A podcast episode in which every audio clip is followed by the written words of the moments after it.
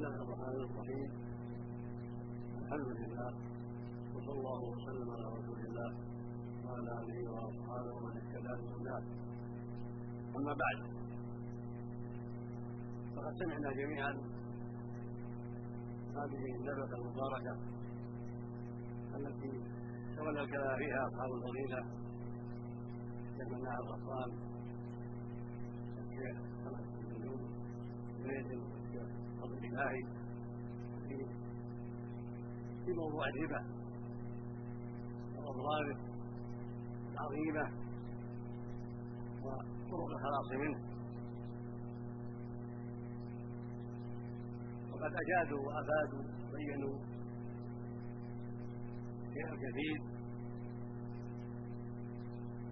من مضار هذه المعاملة الخبيثة المنكره وما يقوم مقامها من المعاملات الأخرى والأعمال الأخرى.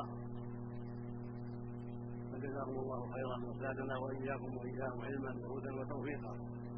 وضاعف مثوبتهم وفقنا جميعا للعمل بما علمنا والدعوة إلى الخير والهدى والتحذير من أسباب الهلاك ومن أسباب غضب الله وعقابه. لا ريب أن الربا من اقبح السيئات ومن أعظم الكبائر ومن أسباب فساد المجتمع. وضياع المشاريع الخيريه ومن أسباب الضرر العظيم على الجميع على الأغنياء والفقراء. ولذلك حرمه الله سبحانه وتعالى. والله عز وجل هو الحكيم العليم. في أقواله وأفعاله وشرعه وقدره سبحانه وتعالى. لا يحرم على عباده إلا ما فيه المضرة عليهم.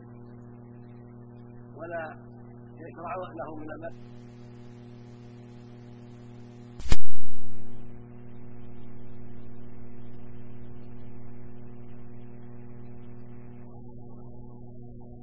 المال وجل هو الحكيم العليم في أقواله وأفعاله وشرعه وقدره سبحانه وتعالى. لا يحرم على عباده إلا ما فيه المضرة عليهم. ولا يشرع لهم إلا ما فيه الخير لهم والمصلحة في العاجل والآجل هو أعلم.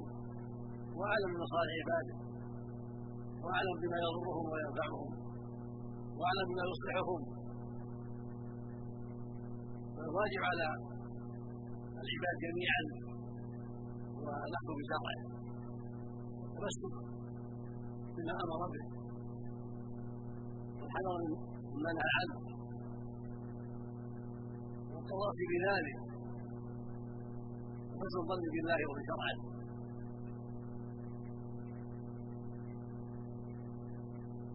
فلا خير إلا دل عليه.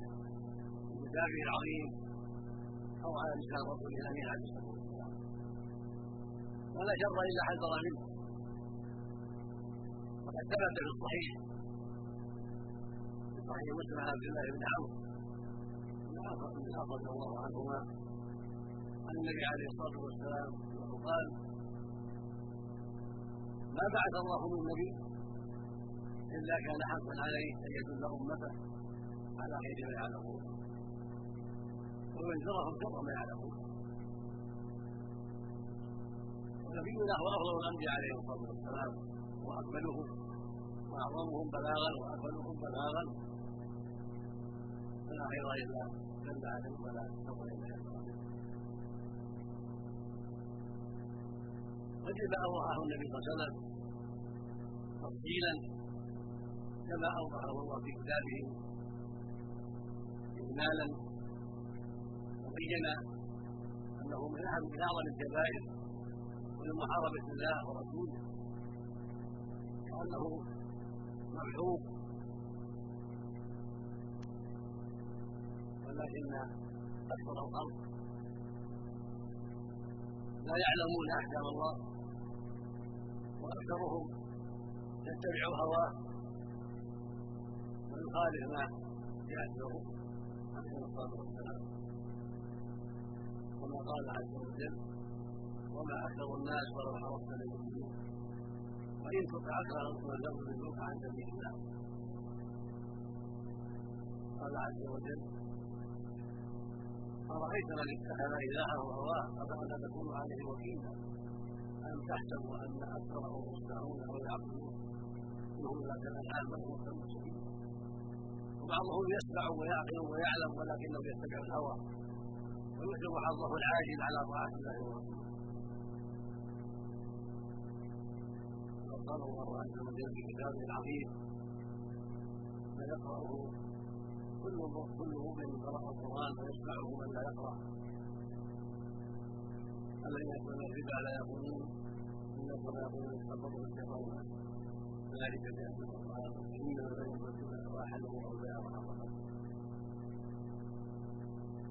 جاءه موعظة من ربه فانتهى فله ما سلف ومن عاد فأولئك أصحاب النار وعيد عظيم وعيد عظيم يرحم الله الربا ويرد الصدقات والله لا يحب ولقد قال جل وعلا يا أيها الذين آمنوا اتقوا الله وذروا ما بقي من الربا إن كنتم مؤمنين. فإن لم تفعلوا فأذنوا بحرب من الله. وان كنتم خلقوا رؤوس اموالكم لا تظلمون هذا بيان عظيم انكار المعامله الشرعيه وانها محاربه لله ورسوله وانها من اسباب العذاب يوم القيامه وانها ممحوقه وان صاحبها اذا قام يوم القيامه حاله كما بين الله متخصص كالمجنون اذا قام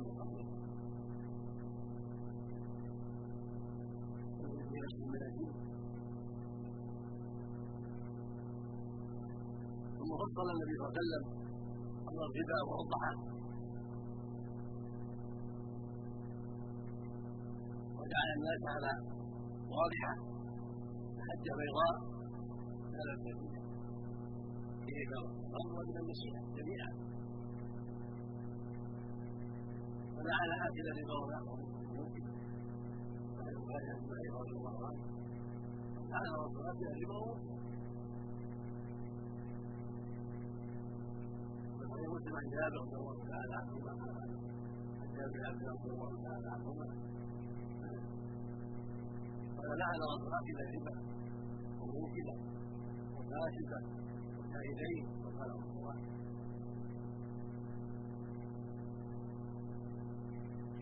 يدل على ان ذلك من ابتدائه ان وقع على ان لعن رسول الله مع توعد أهل النار والعادة أولئك أصحاب قد سمعتم من البداية بجديد هذا الموضوع وما يترتب على البلاد ضرر عظيم على البلاد واهلها فإن صاحب الربا يرى ان هذه الفوائد وهو في بيته فريق ويعمل هذا شيئا هذه الفوائد ومجال فكيف بعد ذلك يعمل مجال غيره لم يسعى لمصلحه بلاده ومصلحته هذه الفوائد بدون هذه الاخبار العظيمه ما لا يعصيه الله وهكذا من الربا يتساهل في حكم الربا والمعاملات الربويه حتى يتضاعف عليه الدين ويعظم عليه الدين ويعجز عن تسليمه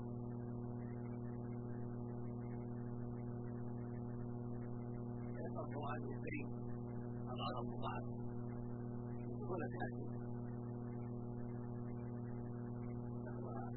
العمل على تحسينه والدفاع عن الربا وحصره على الفوائد كلما احتاج عليه بالفوائد تحملوه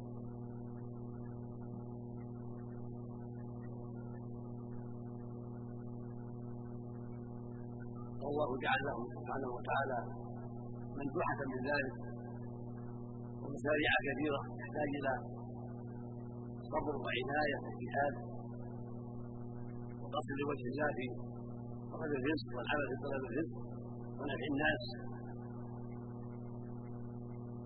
في شتى المشاريع زراعية اجتماعية وغيرها مما ينفع الناس وهو ينتفع والعامل ينتفع والبلد ينتفع.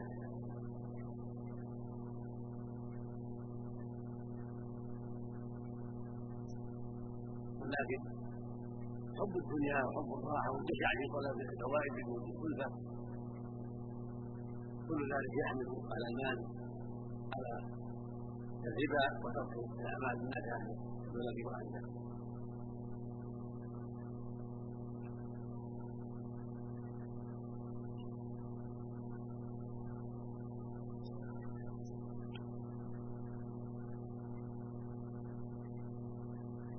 والبنوك من أعظم البلاء.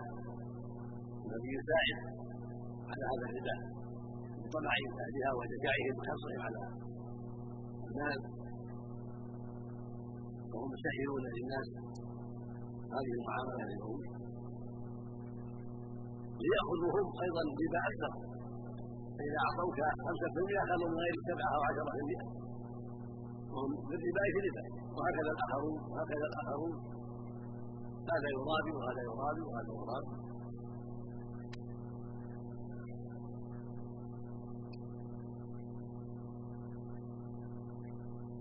ومن زعم أنه ليس هناك اقتصاد الا بالبنوك ولا بنوك الا بالنساء فقد قال على الله الكريم وعظم على الله الدنيا وقال قولة باطلة كريهة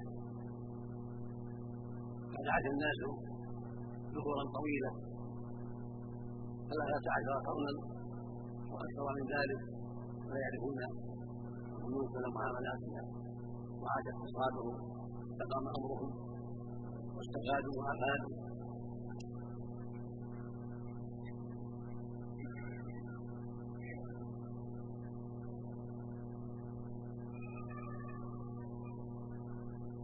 ولا ريب أن العلاج في هذا البلاء هو منع البنوك من الربا وإقامة البنوك الإسلامية والمشاريع الإسلامية التي تنفع العباد والجهاد وتمنعهم من الربا وتضيعهم من الربا وفيما أباح الله وفيما شرع غنية وكفاية عما حرم. ويقينا أنهم إذا أقاموا مشاريع خيرية واستعانوا بالله وأرادوا وجهه الكريم في طلب المباح والعجل من الحرم لا ريب أن الله جل وعلا سوف يرزقهم أكثر ويعطيهم افضل أفضل مما ياخذ من الذنوب. كما قال عز وجل ومن يتق الله يجعل له مخرجا ويرزقه من حيث لا يحتسب ومن يتق الله يجعل له من امره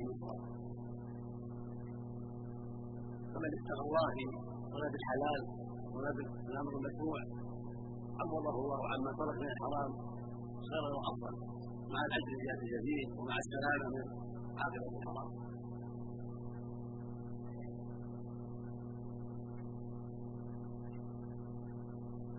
الواجب على كل مسلم أن يحذر البدع ويحذر نقص الله وعقابه ولعنته والواجب على كل من له صله بالملوك أن يحذر ما حرم الله عليه ويبتعد عما يضره في الدنيا والآخرة ويحذر أن يؤثر حظه العاجل على طاعة الله ورسوله.